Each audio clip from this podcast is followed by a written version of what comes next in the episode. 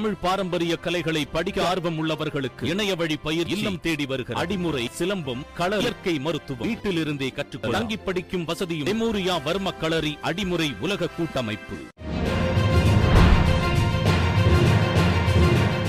தாம்பரம் அருகே காதலியை கழுத்தறுத்து கொன்ற காதலன். காதலனும் கழுத்தறுத்து கொண்டு தற்கொலைக்கு முயன்றதால் பரபரப்பு. டெல்லியில் சேலை அணிந்து கொண்டு உணவருந்த சென்ற பெண்ணிற்கு உணவு விடுதி அனுமதி மறுப்பு. சேலை இந்திய பெண்களின் அடையாளம் என வானதி ஸ்ரீனிவாசன் தேசிய மகளிர் ஆணையத்திற்கு கடிதம். நாட்டில் உள்ள ஒவ்வொருவருக்கும் டிஜிட்டல் சுகாதார அடையாள அட்டை வழங்கப்படும். பிரதமர் மோடி வரும் இருபத்தி ஏழாம் தேதி முக்கிய அறிவிப்பை வெளியிட உள்ளதாக மத்திய சுகாதாரத்துறை தகவல். விவசாயிகளுக்கு ஒரு லட்சம் மின் இணைப்புகள் வழங்கும் திட்டம். முதலமைச்சர் மு ஸ்டாலின் தொடங்கி வைத்து மின் இணைப்பு ஆணைகளை வழங்கினார்.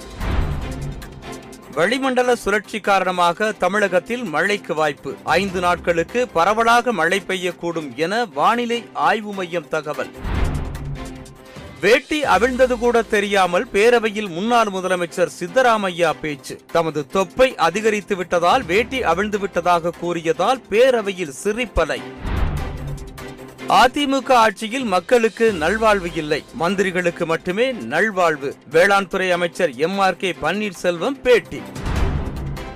மலை கிராம மக்கள் எதிர்ப்பை மீறி வேட்புமனுவை தாக்கல் செய்த பெண் வேட்பாளர். வேட்பாளர் இந்துமதியின் வீட்டிற்கு போலீஸ் காவல். மாநிலங்களவை உறுப்பினர் பதவிகளுக்கு திமுக சார்பில் போட்டியிடும் கனிமொழி சோமு ராஜேஷ்குமார் ஆகியோரின் மனுக்கள் ஏற்பு. சுயேட்சை வேட்பாளர்களின் வேட்பு மனுக்கள் தள்ளுபடி.